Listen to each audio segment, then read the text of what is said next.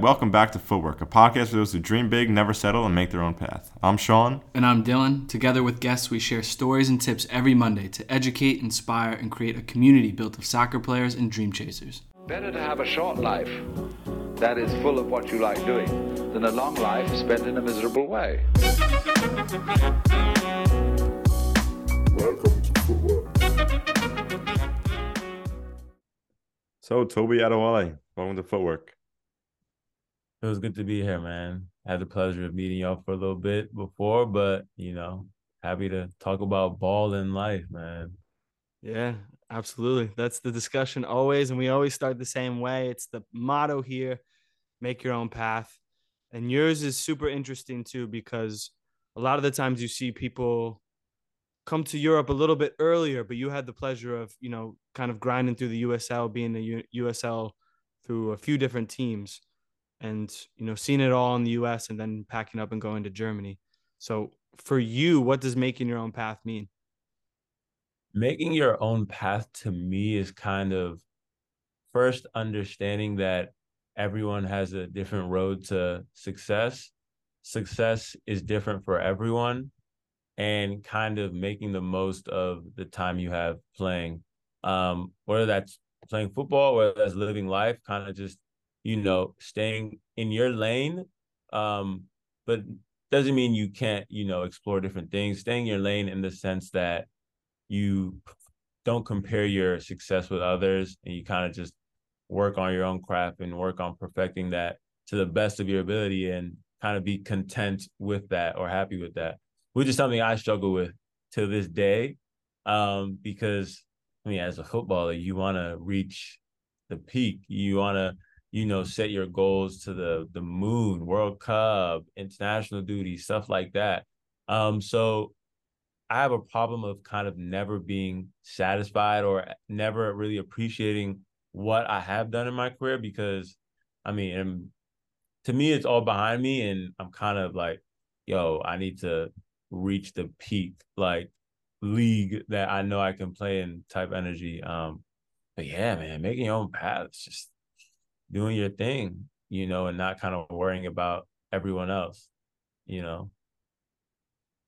Have you over the past five, six years um, kind of come to appreciate more of, of the path and appreciate where you are in the moment?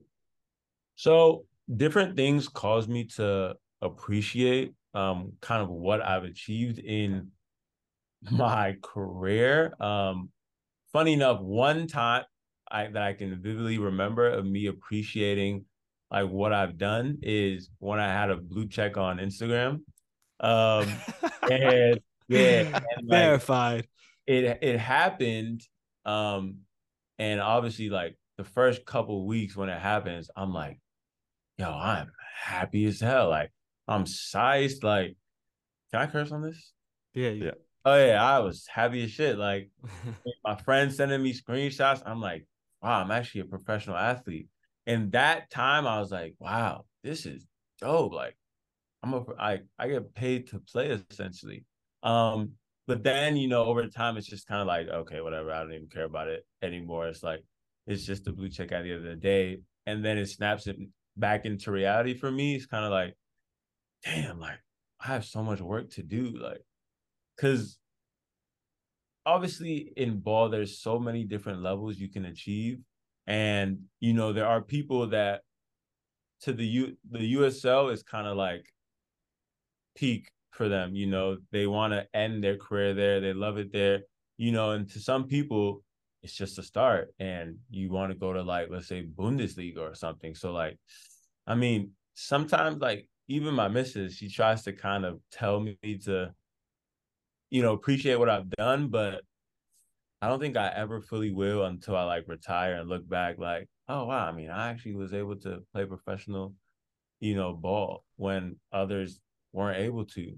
Um, so yeah, I mean, I'm get I guess it is like an accomplishment to have consistently a team in the USL or even in general, because there are players that do struggle with, you know, getting a team and kind of signing the dotted line. Um, so that is a mini accomplishment for me, but you don't want to ever get complacent, you know. So That's yeah, mind. but I, I totally agree. Uh, you never want to get complacent, but I do think it's it's important to kind of realize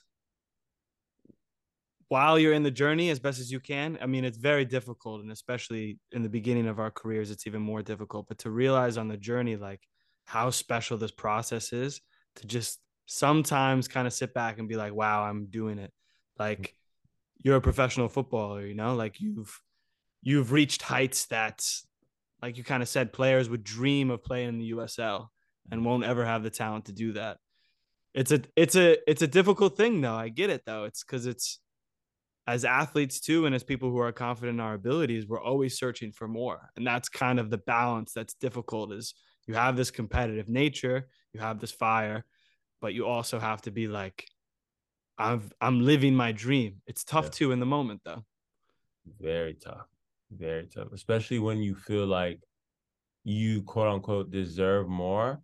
Um, which is like which is one of those um habits that I actively try to cut out from like my life. Just thinking I deserve to be here or deserve to be here. Cause it's like, I mean, you really have to put it into perspective. Like there's so many players that were better than me that didn't make it to where I did.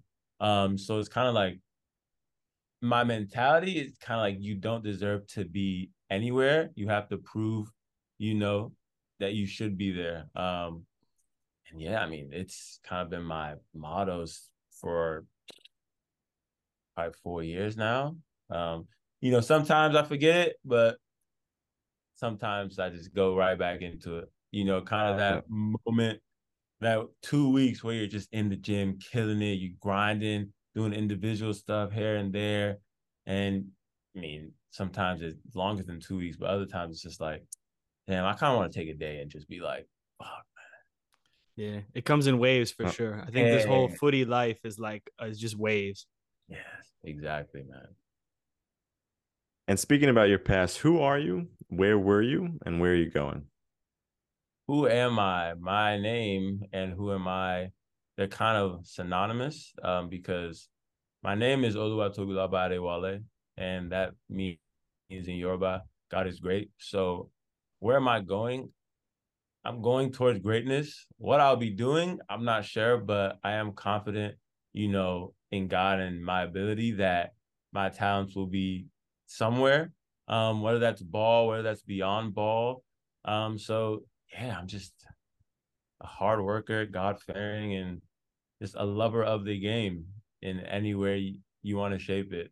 Whether that's Mm. on the field, whether that's coaching kids, like playing pickup, like watching it, every aspect.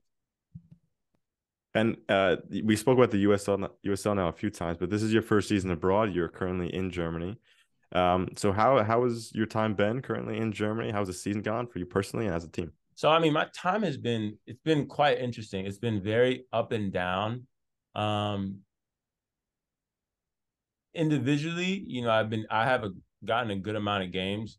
Um, you know, I've started most of the games, um, but there are kind of situations where you're not playing, you think you should be playing. Um, especially for me, you know, I was a regular starter for 27 games or whatever, and then you know, you just stop playing as much as you were.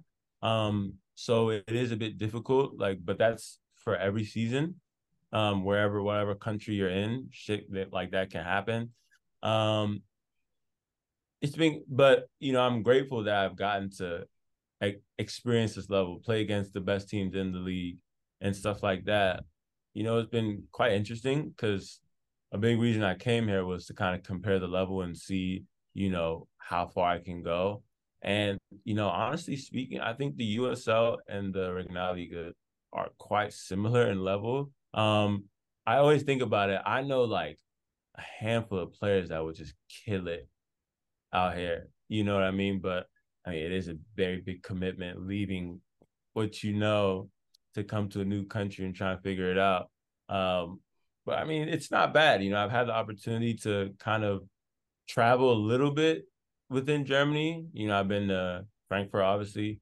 I've been to um, where I go. I've been to Heidelberg, um, Düsseldorf, and Cologne. Um, and yeah, I mean they've been beautiful cities. It's kind of interesting to see a, a big city um in Germany. Um, Frankfurt is it's probably on top of my list right now. I don't know if that's because it reminds me of home a little bit. Um, okay. but you know, I I do like Frankfurt. I think it was dope. You know, I went there a couple days ago, so it was fire. I mean, you spoke just a little bit about it there, where you think you could kind of compare the USL and Regionalliga. So, what kind of things do you see that are similar on the field? But then also, what are some of the major differences that kind of stood out to you? I would say the level of play is very similar. Um, in regards to individual talent that I've seen, I've actually seen more in the USL. Um, in the USL, you have more athlete, like athletic weapons. Mm-hmm. Um, and I you don't really see that in I mean, at least in the Southwest over here. Um here is is more, I guess, team oriented um in terms of shape, positioning, and all that fun stuff. Um, but you know, in regards to individual talent on the field, I mean, I from what I've seen in the USL, and I think it's only getting better. Um, I think the USL kind of has that. Mm-hmm. But level wise, it's you know it's quite similar. Obviously, I haven't been in the USL in in a little bit, but I have played there for most of my career. And spending a year here, it, was interesting to compare it, and it was just like, okay, now I wonder how Division Three is. I wonder how second Bundesliga is. Bundesliga, yeah. you know what I mean? You want to see these and experience them live, and yeah, that's what I'm doing now. To be honest. Like we, I wish there was just like a, I wish there was just like a chart that just compared yeah. everything, you know, and just had like the levels. But it's, it's like you said though, it's just so it's different because I would agree. I mean, I never played in the USL, but from watching it and from training with guys, I would say like the talent and the individual is like higher from the yeah. Regionalliga. But the from how I watch a game in the USL and then watch a game or play a game in the Regionalliga, I would think tactically it's just a little bit different. So I think. Mm-hmm they played against each other, you know, one system may rule out like the dominance of the athletic and the one-on-one abilities, and that may come out, or it might be the tactical adjustments and the team oriented. It's very interesting. Exactly. I don't know. I don't know who would win, but yeah, it would be fun. I, yeah, I always think about that. The million dollar question. Yeah, we take the best team from the USL and we, you know, play against a German fourth division team, and I got my money on the USL. I'm not gonna lie, just because of the just the individual weapons. Um, mm-hmm. I mean, that would be very interesting to see. Nonetheless, I guess it depends too because there's so many Regionalliga teams, yeah. and there are like a handful that you know are like really good and have the money, or like are going yeah. for third league, or you know, like one of the first tier, second teams, or something like that. Like that's yeah. when it gets even more interesting. I, I forgot. I forgot how many teams were in the fourth division just alone. Like I think there's what five five divisions. Yeah, five regions, so and there's like, like 80, 20 85 maybe. Yeah. Like 20 teams in each, or a little less. Yeah. I think it's usually 17 or 18, but probably between 80 and 90, say. But that's, I mean, that's a lot of teams. That's Damn. crazy. Yeah. I think the fifth division is even more. Yeah. Probably. Yeah, yeah. They love football yeah. here, man. That's what I always say. Like yeah. they love football. every town, every mm. town I've been in has either a small or a big team. Like I think it's, I think it's beautiful, but I also think it's ridiculous. But why ridiculous? Because just because like there's no uh, room for other sports. It's, I mean, that is a very good example, but it's also like, well, I mean, it's just so many teams. Like, why don't you guys just form one team in this area, you know, so you have a bigger team, more money. That's our American mind. That's our American mind. Yeah, hundred percent. I thought the same thing. I was like, what if this team combined with this team, like the resources, they could go to the third league easy. Yeah, like we even have like share a stadium with um TuS Koblenz, which is like so we're red and white, they're black and blue. And I mean, our locker rooms are literally across from each other. You know, mm. obviously you see it in AC Milan, Inter Milan, but for us, it's like well, we can just form and have a big team, you know, more money. I bet some people would like rather die before that happens. There too, you know? Usually on the blue and um, black side because I think they were second Bundesliga years ago. So okay. so they're a much bigger team in the area, but they're Mhm. in fifth division right now. Okay, they're in fifth division. Yeah. Wow. So you guys have the you guys have the bragging rights for now. Yeah, for now, but they're in second place. I think one point off of first place, so they do have the chance of getting promoted. So Ooh, And that script will flip. One up, one yeah, down. you know. So I mean, it's crazy. Man. I mean, that's one difference though that we definitely wanted to speak to you about is that relegation. So like Oh man, as, as someone who never experienced that in the US and as no one has if they played in the US, No. like what was what it was it like as it is leading up in the pressure and then just like it coming to this this conclusion. So it's funny because like me and my boy today were talking about how the vibe is different towards the end of the season um for Germany compared to US. You know, I kind of explained to him the whole playoff situation, kind of like the NBA. That was the easiest way for me to describe it.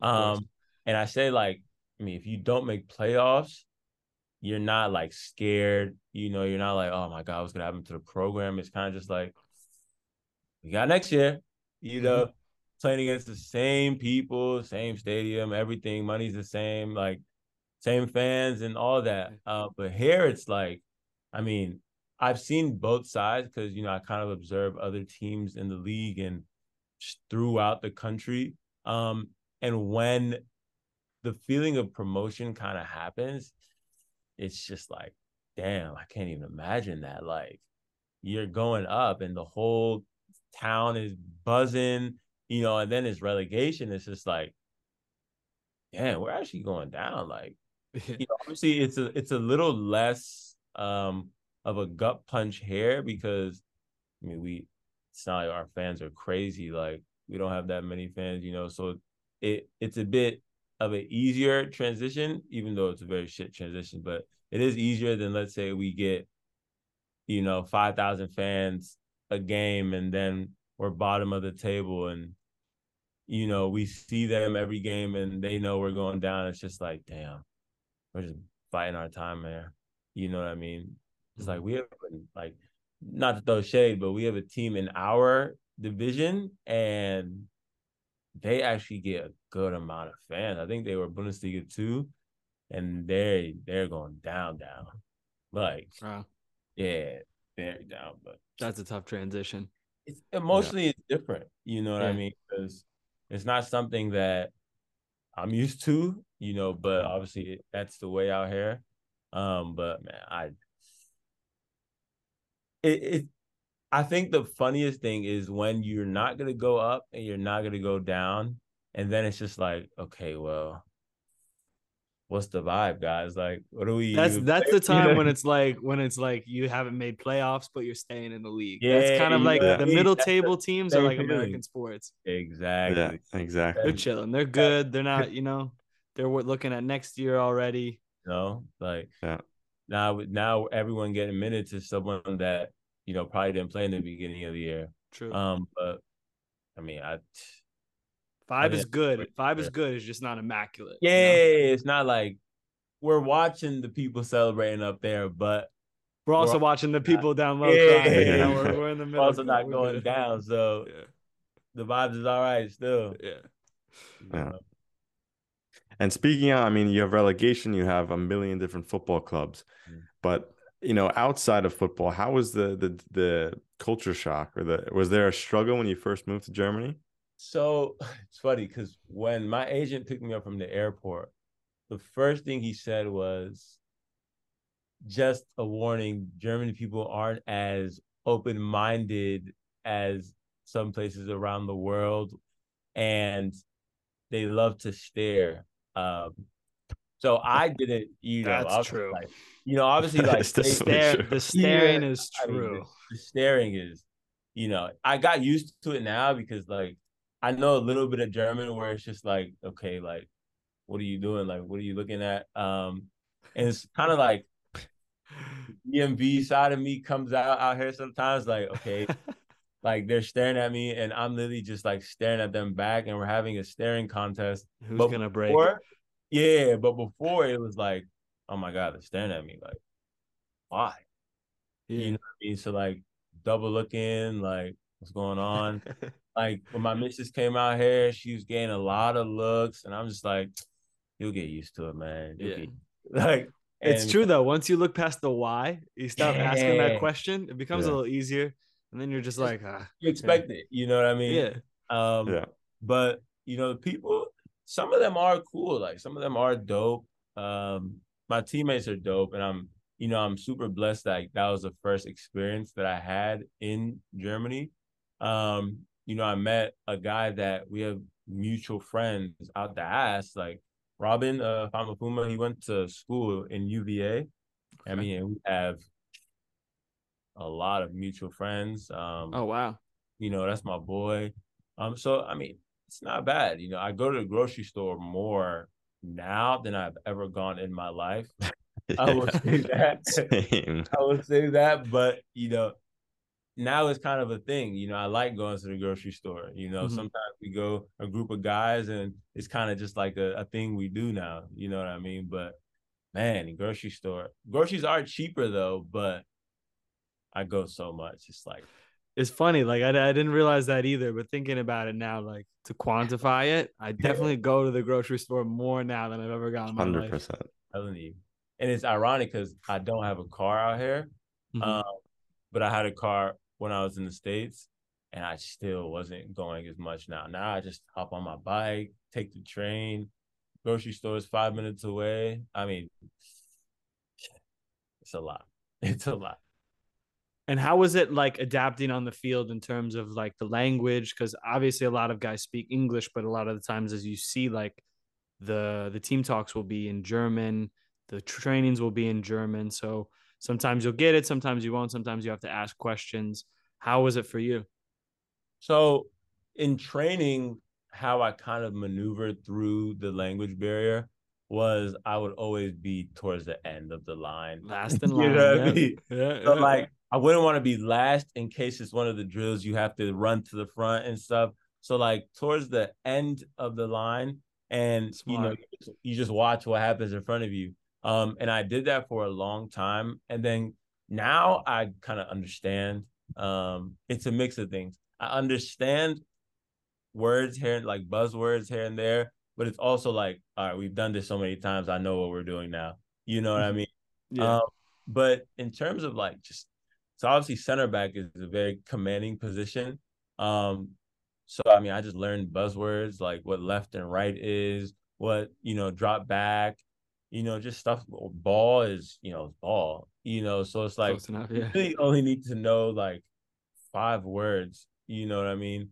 And I mean, half the time I'm yelling in English because you know I I just don't have that discernment sometimes. So it's just like, man, y'all just gonna get what you get sometimes, man. I mean, Like, it's hundred percent better than nothing too. You know, like Yeah. it's Yeah. better to talk as much as you can than to think, oh, if I don't know this in German, I don't. I'm not to say it. yeah, and it's like it's funny because during team talks, so I have this app on my phone, it's just Google Translate.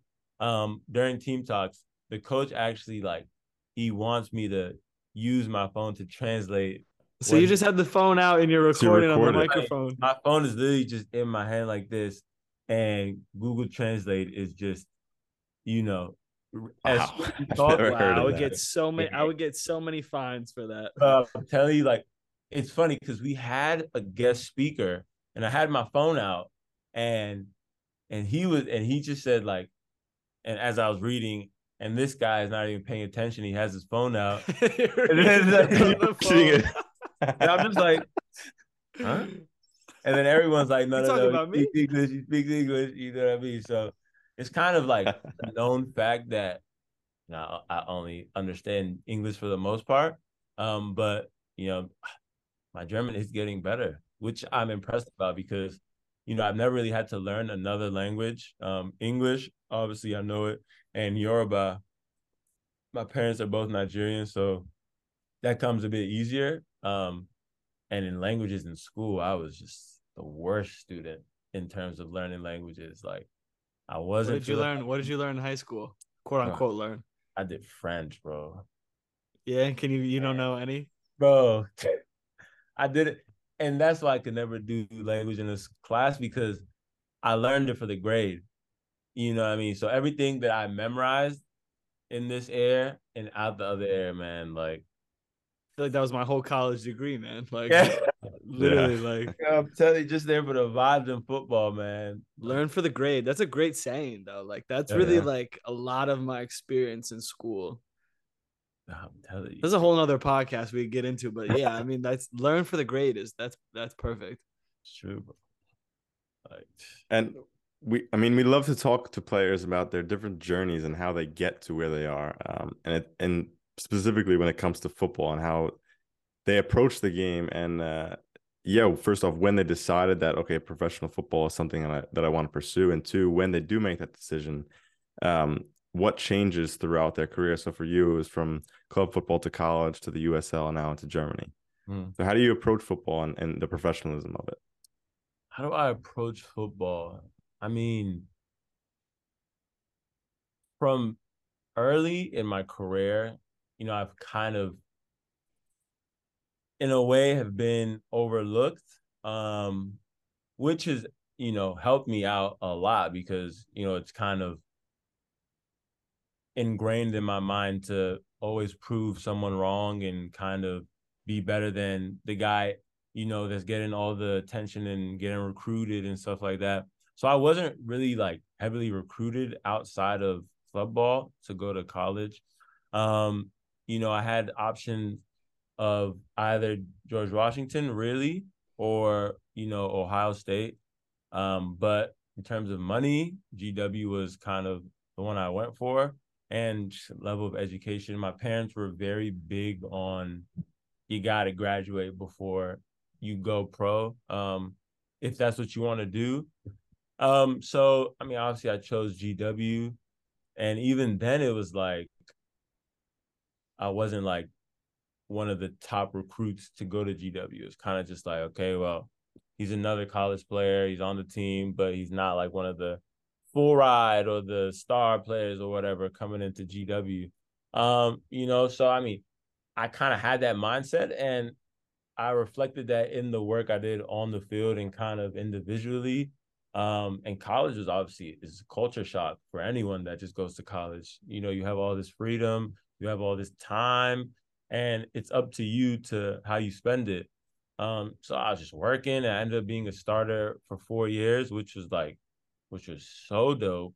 Um, you know, and I'm super blessed that I even experienced that. Um, but then it came draft time um, and that's a whole nother conversation. I can go on for hours about the draft, to be honest. But then it came draft time, and you know, you see you're not getting drafted. Um, but you still have to submit all the MLS forms like for the combine in case they choose you. And it's like, oh my God, I'm on the short list. Like, this is dope. Like, I actually can, you know, because everyone wants to be a professional athlete. Like, at the end of the day, it's like it is a dream job for the most part. Um, obviously, you have so many aspects to it that people do not think about, but for the most part, you're getting paid to play the sport you love, so it's nice. Um, but when I realized that I can actually go pro, probably my junior year, you know, because again, no no one's really looking at players from GW unless your season is going fantastic you're banging goals, you're getting shutouts, you know, versus like a going to a Akron or a Maryland, you know, these big schools. Um, so I mean, after that, it was kind of like, damn, I'm not getting drafted. Like, I don't know what's gonna happen, you know. Yeah, I knew an agent, um, who's one of my dear friends. Uh, he works for Octagon. So he was kind of doing work with my high school. Um, so that's when I met him there. And then, you know, kind of just been you know, in my corner throughout my career for advice and stuff like that. Um, so he was kind of like helping me with the paperwork and talking to teams if they reach out. And it just so happened that Pittsburgh Riverhounds, they reached out to me, um, like kind of during the combine and drafting. You know, I wasn't going anyways, but you know, they reached out to me. Um, I was like, I mean, yeah, I'll sign. Like, you know, they, they, they invited me to like a little combine trial, um, Mhm. like invite only thing. I went there for it was planned for three days. After the first day, they said they want to sign me. And I was like, what? Called my family, talked to my agent, ended up signing like a week later. Um, but I didn't finish my credits for school um, because, you know, GW, this is something that I'm going to beef with them for a long time. They didn't really like, because it's not a, a feeder school for the pros, summer school and like extra classes so you can graduate early wasn't like a thing. And it wasn't something that the coaches kind of promoted or even talked about. So you know everyone's just kind of going by and you know finishing and graduate with the rest of the school.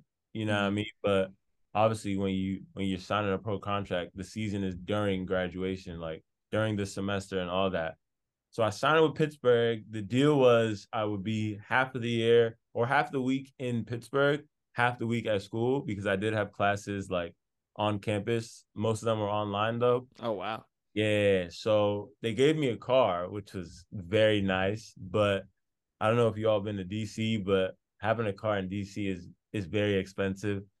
You know, like every week or so they're calling me like, you need to move the car. They're about to tow it in this street, blah blah blah. And I'm just like, damn, bro. I think I got a total of like five hundred dollars worth of tickets in DC alone just for one semester with the Riverhounds car, like a tatted car which is all Riverhound stuff. So like everyone knew it was my car on campus, and the police knew like, okay, this is a two-hour parking limit. I know I've seen this car for the past eight hours. Oh, he, Tobi's here again. Yeah, so give me a ticket easy, man. Versus like if I had a black Toyota Camry you know, simple black car. But I mean, it was dope. So I played for Pittsburgh for three years. Um, there was a coach change after my first year, um, which did have, I mean, a lot of guys nervous because the new coach kind of, I think he kept like five players. Um, but he called me and, you know, he was like, you know, we want you next year, but we're gonna have to take some money off. And I said, damn, great anyways, but like I only played half a season for Pittsburgh. Like I need a full season. So I said, you know, it is what it is. And that coach, Bob Lilley, you know, probably one of the best coaches I've played under. He only does two year contracts. So a player year and a team option year. You know, if he wants you, he's gonna take the option year.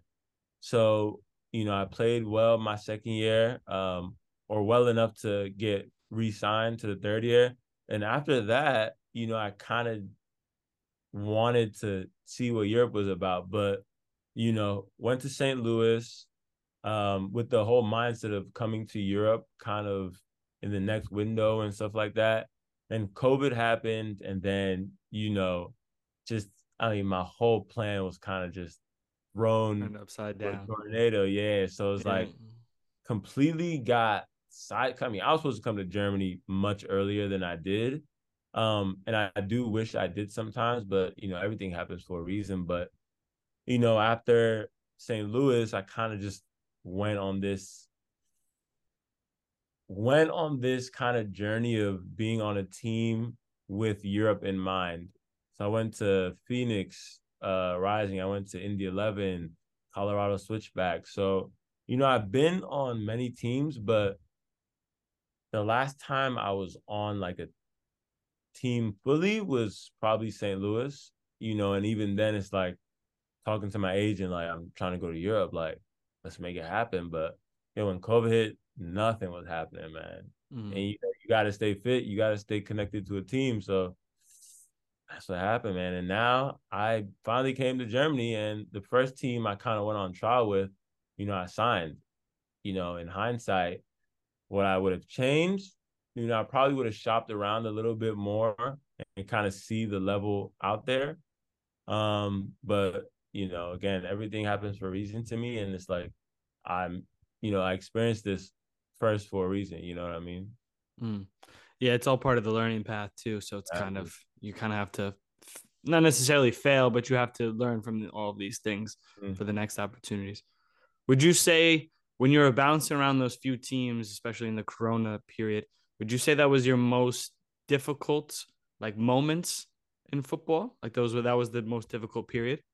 So it was difficult because, you know, you obviously individually you want kind of a place to call home. You kind of want some you want a stable kind of um, foundation to kind of train. You know you have a place. You know you're not just bouncing around from state to state country to country stuff like that. So it's like the stability was was something that i felt like the lack thereof. Um and it's just like okay i'll go to this team but in my mind i'm like I gotta to europe you know i gotta stay fit um like even when i signed with the switchbacks like i mean it was a great experience and i was only there for like three months um but I got that extra fitness because Colorado Springs, man, the altitude can kill you. Like Yeah, yeah, it's yeah. crazy. So even there, you look at the positives, like, yo, I'm getting fit, preparing for Europe. But I mean, it was difficult. Even St. Louis, like when you have a season and then it just stops, and then the season you're coming into is just completely different. And it's like, yeah, man. You know, I had a sports psychologist I actually talked to for the first time in my career, just about like handling different situations and kind of coping with different situations. And like, I mean, that was the first time I would journal every day, kind of about practice, the games, you know, my diet and stuff like that. And, you know, it was dope, you know. So, I mean, I try and pick up positives from every team and kind of every journey I've been on. Um, and so far, you know, you can find at least two things. One, maybe, you know, but two, at least good things that you can take from every experience, you know. So, yeah. It sounds like you had, I mean, for many years in your mind to come to Germany.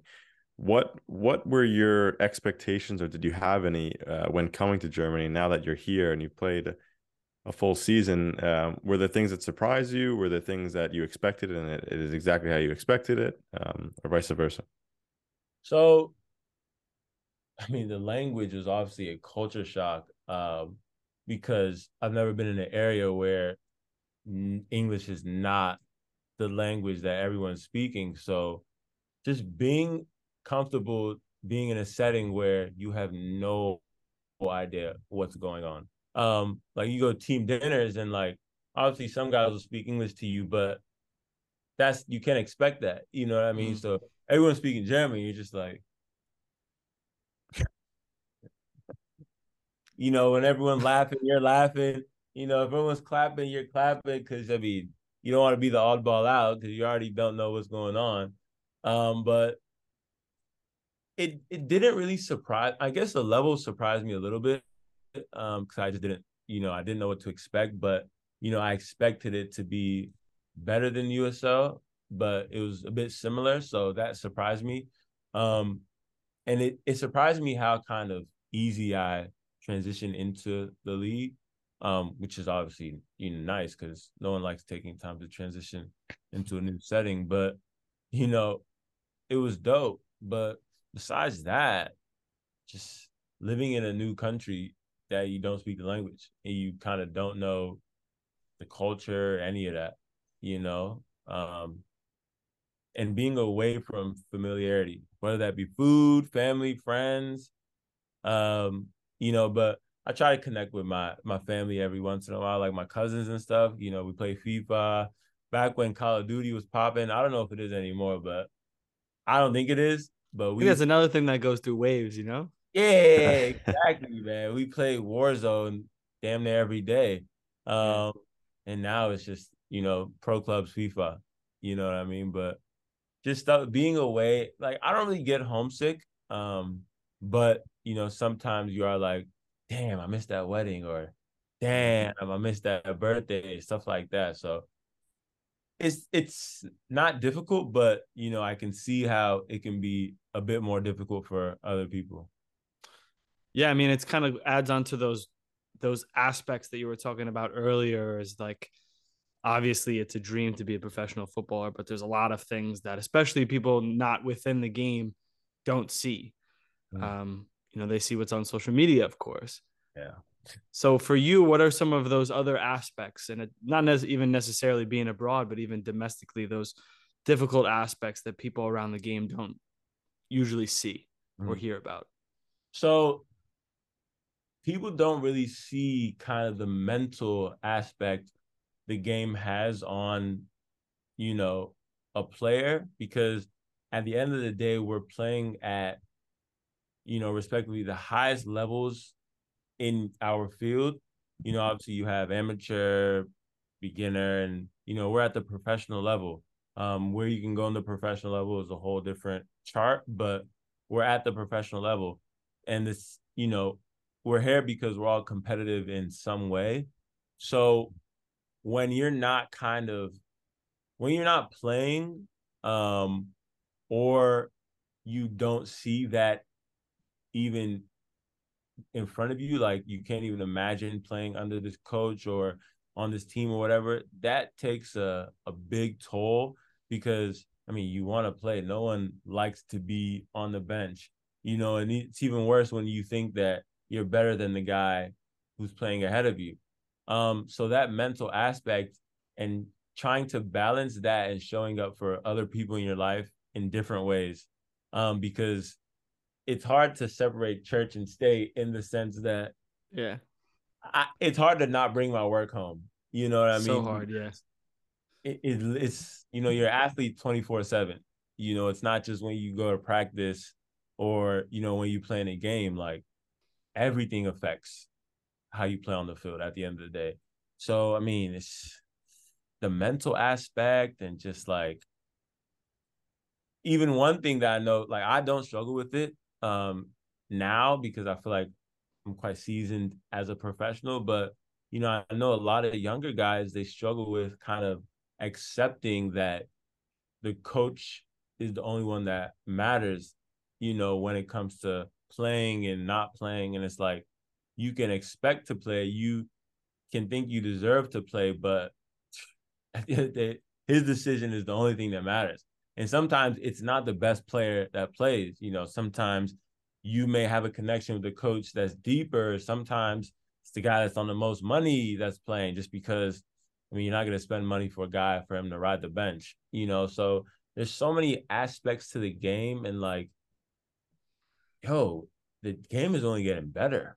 Mm, You yeah. know what I mean? Like the kids are getting younger when they're coming to play pro. So it's like different aspects that you have to deal with every day. You know what I mean? I'm 27, you know, and I'm one of the older guys on the team. And to me, 27, I still got years left. Yeah. But you got guys you're playing with that are like having their 20th birthday this year, you know, and like you've lived completely different lives, but Yeah. that's just that's just how it is. And then you're like, damn, what was I doing when I was 19? Like, I wish I was playing pro and wish I was doing this and that. So that just affects the mental aspect on a whole different level. You know what I mean? It's funny. I was talking with my girlfriend the other day and about just how different the life of a footballer is and how like the reflection of whether you play or not is like so inherent to how you feel about yourself. It's crazy. So like it's so hard to get over that like hump if you're not playing to still have like all that self-confidence that you would usually have and to and to separate church and state like you said that's sometimes is impossible especially when it's difficult like when you're not getting playing time Yeah. and i told her to just imagine like each week in your business you had one meeting that if you weren't in that meeting like you weren't important in that time so mm-hmm. if you didn't make it to that saturday meeting at the company like you were just you were just sent home Yeah. So how would you feel is that in a reflection about yourself and your ability to do the thing that you love? Like it's completely different this Yeah. this this job. And like, I've even seen like vibes in the locker room where it's like, I'm not playing. Damn. I hope we lose, bro. So the coach can see that I should be playing. Um, you know, I don't experience that um the same as when I did before. Um, because it's like at the end of the day, the team does well, you look good, all that other nonsense stuff. But like I think before when I was younger and like just kind of getting into this pro thing, I was like, I should be playing over this guy. Like, watch, you're gonna lose. And I'm telling you, I should be playing, you know, something like that. Just you know, obviously I've learned that it's not good vibes to put out there. Um, but in the same breath of the mental aspect and not playing, you also can play. And let's say you have one bad game after a stretch of great games. I mean, your head's gone. You know, like let's say you're a striker and you're on a dry path, and every game you can't score. You know, then you're bringing that home like, bro, I don't know what's wrong, bro. Or say your center yeah. back, you know, you're just making just mis- unlucky mistakes after games, and like, you know, obviously center back, you make a mistake, you getting scored on because it's right there. So it's just like there's so many mental aspects. Like, fortunately, people think like we're robots that just kick a ball and you know shower, go home, repeat. Yeah, yeah, yeah. But, oh man, the mental aspect is is if anything one of the most important. Obviously, physically you have to be there, but your mind isn't there. Like I've seen players that skill wise they're fire, very good mm-hmm. player, but if they don't have that confidence, oh man, worst player in the room, worst yeah. player. You know what I mean? And that is like a real thing, being hot and cold. And people just don't understand that. They expect you to be hot 24 7 the whole time. And just, I mean, the greatest athletes are never 100%. You know what I mean? So that's one thing. I don't think people will understand unless they're in the field because it's, it's tough too. Yeah. Playing sports. You know yeah. what I mean? So yeah, and I've been on that side where it's like you like seeing a player who hasn't played and how they feel after even a win. Like and you can tell like they're not yeah. they're not there. And I've been on that side too where it's like we won and I wanted us to win, but like I'm still not like as yeah. happy as the other guys and it's tough to force it. But it's also like it's a tough it's a tough skill to learn how to like be happy when you're not playing. You know what I mm. mean? Like that's one of the the harder things in football for sure. Footwork.club, the official website for all things footwork, is now live. Check out all Footwork podcast content, including episodes, guest features, and YouTube videos. The Press, a section with written articles, interviews, and blogs from ourselves and guests. Game Time, updates about our season in Germany and what's going on behind the microphone. Want to go pro? Dedicated to helping soccer players follow their dreams with helpful info and our consultation sign up. That's a free video call with us to connect and ask anything. And of course, the Footwork Shop. We got some of the best merch around, as well as free PDF templates like a CV builder and much more. So join the club at footwork.club. Come back to the yeah. USA for a little bit because, I mean, you've played for five different championship, USL championship sides. Mm. And we talked a little bit about the the difficult periods, but how do you reflect on like what that did to for your career and as a player? So the difficult periods kind of prepared me for anything. You know, I say that I mean, a lot of people think it as well. You ask them who the hardest coach to work with is in the USL, they'll say Bob Lilley. You know, and I mean, whatever rumors you've heard, they're probably true. You know, the guy's a great coach, but sometimes he could he could be a very interesting character. I'll say that. you know, off the field, you know, when you're not signed with him, he's the nicest guy. But when you play for him, you're gonna know that he is the coach and he's gonna chew you out. You know what I mean? One game, I think we tied against the top team, or maybe we even won 1-0, and we were after the game for an hour just talking.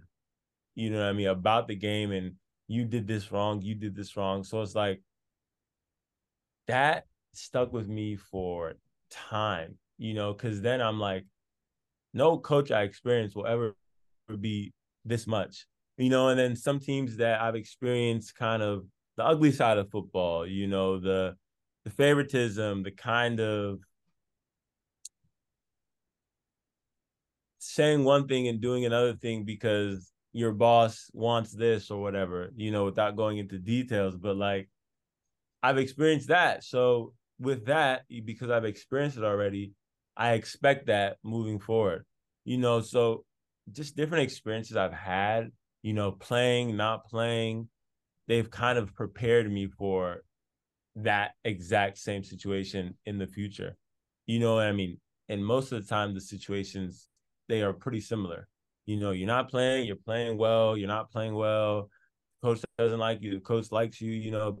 They're pretty similar throughout, I guess, footballers, um, maybe athletes in general, to be honest, but you know, just different moments that I'm like, oh yeah, I remember how that felt. Write that down. Yep, know how to deal with that. So yeah, man. I like that process though. I like I Yeah. feel like the journaling kind of stuck with you then. Yeah, journaling was nice, man. Cause even like I look back, like sometimes I find the journal, I just read entries that I had back in the day. I'm Mm. like, damn, I was feeling like that after the game. Like, damn, I actually wrote that. Like, bro. Damn, I was wise. Yeah, bro. I'm telling you, bro. I was like, why would I think that?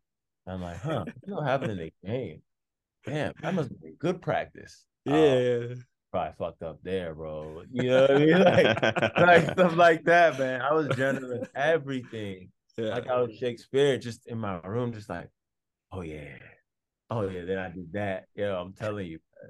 You felt like that just helped you kind of like internalize it and just make, I guess, the the difficult things like mm. just kind of disappear. Like as you wrote them, So- they were there and they would so they didn't have as much power anymore, you know? So when I didn't write, a lot of the times I would internalize. Like I wouldn't talk to anyone. I would kind of just keep that Mm.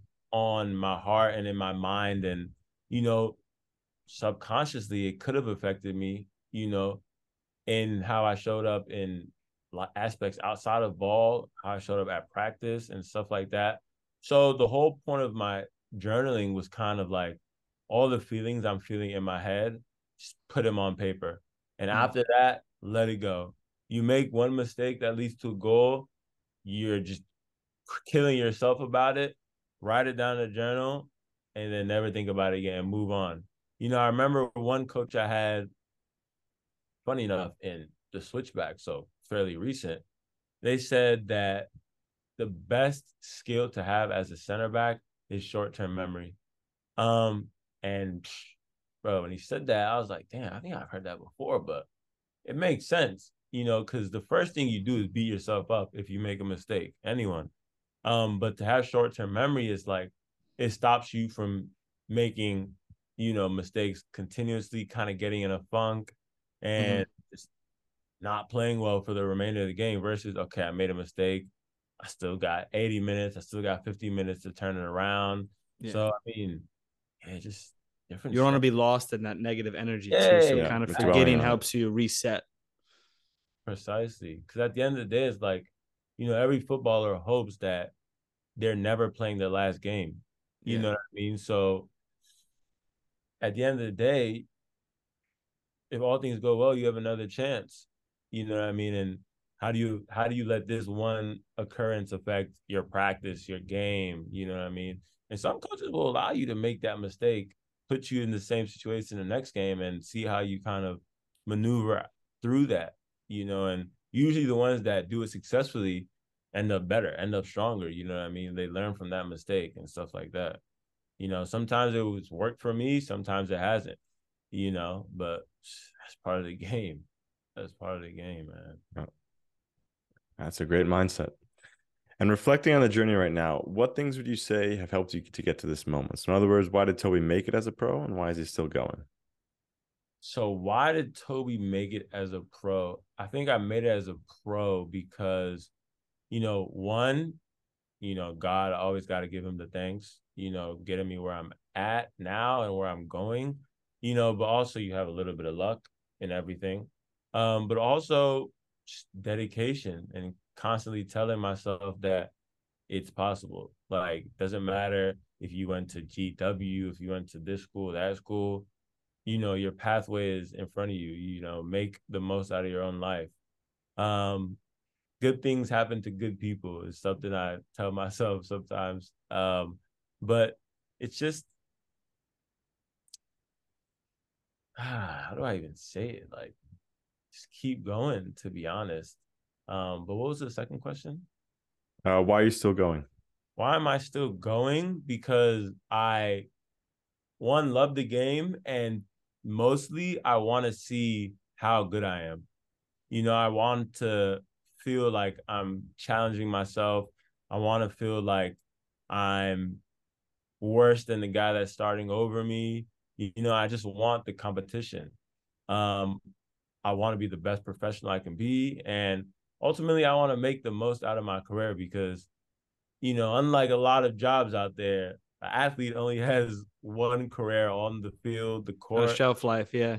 Yeah, you know what I mean? So making the most of my career and kind of living this life to the fullest, you know, and that that is what has kept me going. That's what is keeping me going. And yeah, man, it's just that's the motto forever, bro. Love that. Many years to come. Yeah. Let's head into the fast feet round, some quick fire questions to Good. end off. So, favorite player growing up? My favorite player was Guti on Oof. Real Madrid. Um, but I mean, my players have been changing. Oh, this is fast. My fault. We'll say Guti. Yeah, I was gonna Oh, we don't mind. I mean, I was, I Yeah, was yeah, we locked don't in. mind. I was locked in. But I told you about how it was Ramos, then it was Drogba, then it was this guy. I mean, I had a favorite team. I mean, obviously, like I love Ronaldo, Cristiano Ronaldo, and Mhm. my favorite team still and for a while was Real Madrid. Um, but now I've kind of grown to just love watching and not really Mhm. support a team, wanting the under underdog to win. Like I wanted Arsenal to win, but you know, is what it is. You know what I mean? I want BB to win, you know, just because they're not expected to. So that's I mean, that's, Hopefully, yeah. yeah, man. Yeah. Gucci though for that answer. Great answer. Favorite moment in football? Favorite moment in football when or mine or in general. Yours. You personally. So mine was after my first start for Pittsburgh and when I got to sign autographs after the game. Nice. Um, I have a picture. I mean, I was just cheesing so much. Like I was like, I'm actually signing this kid's shirt. Like, whoa! you have to send us that picture, please. I got you. I got you. Like they took a picture of it as well, so I'll definitely send that to you. But man, I was, yo, I was excited out my ass. Cloud nine, I bet. Yeah. How about most difficult moment? Most difficult moment, I would say, when I was in Phoenix and I was playing um consistently, and then you know, to my surprise, and a lot of the guys on the team, I just stopped playing and not having that communication from the coach as to why, and you know, and going through that um for the first time, it was difficult because I had to tap into kind of the professional side of my life and build new habits, you know, and change my diet, you know, go to the gym morning and night, you know, before and after practice. So I was forced to do a lot more work than I've had to do in my whole career out there just because of the mental aspect and how not playing, you know, made me feel just you know, first you want to shut down, but you know, you have to obviously realize that your career is as long as you make it, you know. Mm. Yeah. Best advice you ever received? Best advice I've ever received. Ah, that's a good question to be honest. Um this I don't even remember. I, I think I may have told this to myself based on what I've read, but But yeah, I mean, you like, received it. you know what I mean? I who gave it, you received Yeah, it. exactly. You, I received it from something, maybe some guy, I don't know, but it was always you don't deserve anything you expect to deserve, essentially. So kind of the whole mindset of just keep working, put your head mm-hmm. down and work. You know, don't expect this, don't expect that. You know, that's helped me with thinking I should start. I'm not starting. And then I'm just like, yo, you don't deserve to start, like until you start. And then you prove yourself. So yeah, I guess always prove yourself. Work There's hard. another one. There's You- another one you receive. You know what I mean? yeah, Yeah. you know what I mean? So if not 100%. the the guy that's watching you, prove yourself to yourself, man. Yeah. Show yourself that you're the best player that you could think of. You know, Oh. Two parter here. Best player you ever played with and best player you ever played against. best player I've ever played with. I've played with a lot of players, but I would say Kenardo Forbes. I Mhm. think that, I mean, when he's on, I mean, he's untouchable. Um, but you know, I played with a lot of players. You know, I've played another one, Gideon Zelalem. Like, you know, it's my boy growing up, and like, I think he's on the ball one of the cleanest I've ever seen. Um, against, to be honest, I can't think of any on my head, but you know, I've played against some like players that have tested me. You know what I mean? Like a lot of times you don't want to feel like, man, this is all right. Like maybe they they get lucky one time, but yeah, I've played with some players that have made me work hard, caused me breathing and eating bananas. Cause cause me breathing. Yeah, and cramping up and shit like that. man. Yeah, those games come in like, yeah, I'm very fit. I'm hydrated. I've been drinking my water, my Gatorade, whatever. Yeah, that Not one anymore. guy, one that one guy, 70th minute, you're stretching your hamstring, and it's like, damn, what's going on? yeah, I'm telling you, but there's so many great players I played against, and just they all look different. You know, Yeah, yeah. sometimes the the big striker is is the hardest guy to play against. Sometimes the tricky winger, you know, it's I mean, it depends on where I've been on the field, to be honest. You know, but Mhm. yeah, I don't. Off the top of my head, I do not know. The We'll leave that open. We'll leave that open to the person who made you cramp in 70 minutes. all of them. Him, yeah, yeah, all of them.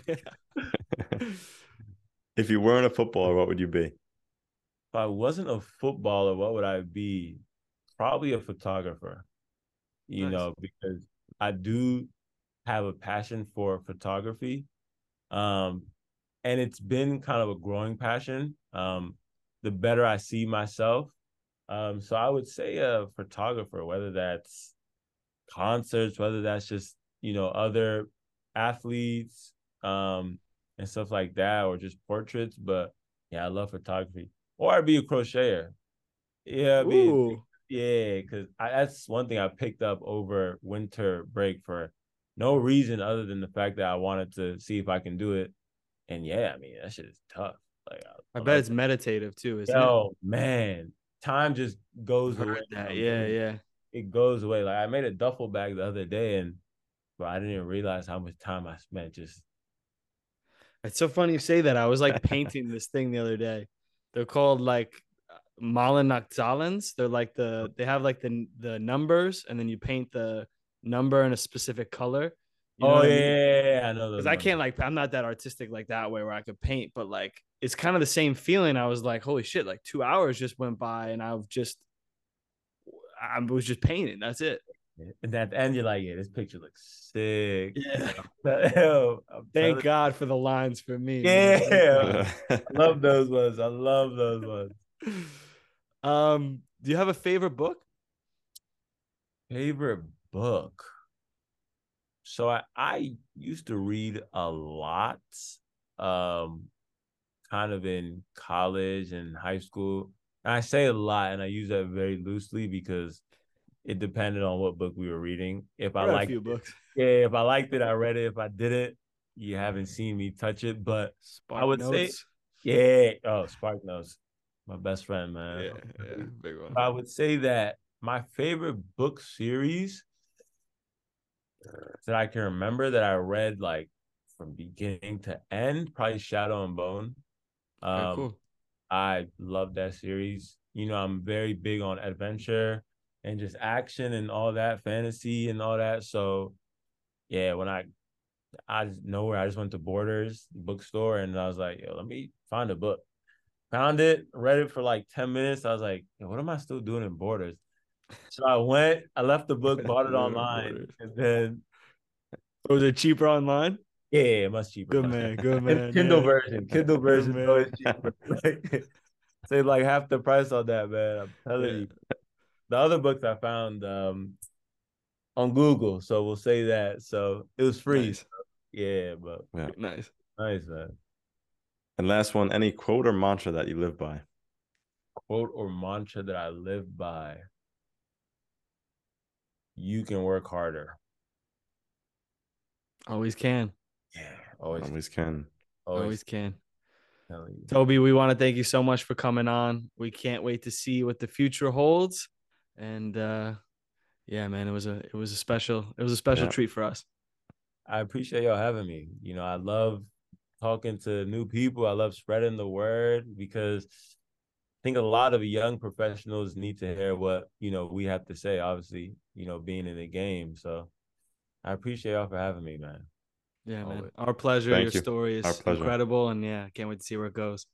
Appreciate that, man. Me too. Yeah, special thanks to Tobi for coming on. A little bit of uh, some back and forth on the scheduling, but as footballers, we we get it. It's Yeah. forever changing business and fascinating to hear about his story. I mean, not a lot of people, you know, make such a name in the USL and bounce around clubs and stuff like that, and then say I'm going to Germany to to experience this, to see what it's like to experience the game, the you know, the tactical sides, everything around it, and really push your comfort zone and see. I mean, like what is one of his goals is to see how good he is. I like how he phrased that too. Like it's just a very personal goal. It's kind of him against himself. It's very like golf, you know. It's like, Yeah. how can I be the best? How can I be my best self? And that's like what he's trying to attain. And I think that's super inspiring. And I think that's a great way to look at it, especially for younger ballers. Yeah, exactly. He's just he's he's uh what was it complacent, not ever being complacent. Mhm. You know, there's obviously that balance of appreciating where you are, but also understanding like, okay, how can I reach my maximum potential as a footballer? Yeah. Um, and credit to him, yeah, he he obviously had a name for himself in the USL, and then to change the country and go to a country like Germany, you you have to start from scratch essentially. Um, Yeah.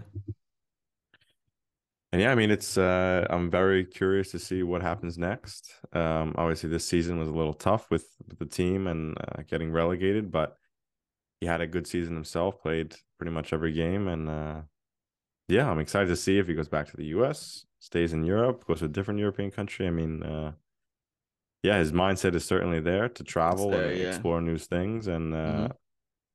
yeah, I think he, I think that was one thing that was apparent that he like appreciated being in a different country and culture and kind of being comfortable with those weird moments where you don't know what's going on and you just kind of all really laugh with everyone, but you don't know what's being said. And I can relate yeah, you're that. caught in a staring match with you know someone on the train. Yeah, no, I mean, I, I like the the mindset for him is it's a learning experience, and I think Yeah. A lot of it was. I mean, coming to Europe, and your first experience is like you're in a relegation battle and you're battling in and out of it, and ultimately, you know, it didn't go the way the club or him would have hoped for, but that's the game. And kind of learning from that and learning the pressures of that will only make him a better player and a better leader. So, you know, another great and fascinating story and someone who's really crafted their own path and continues to do so.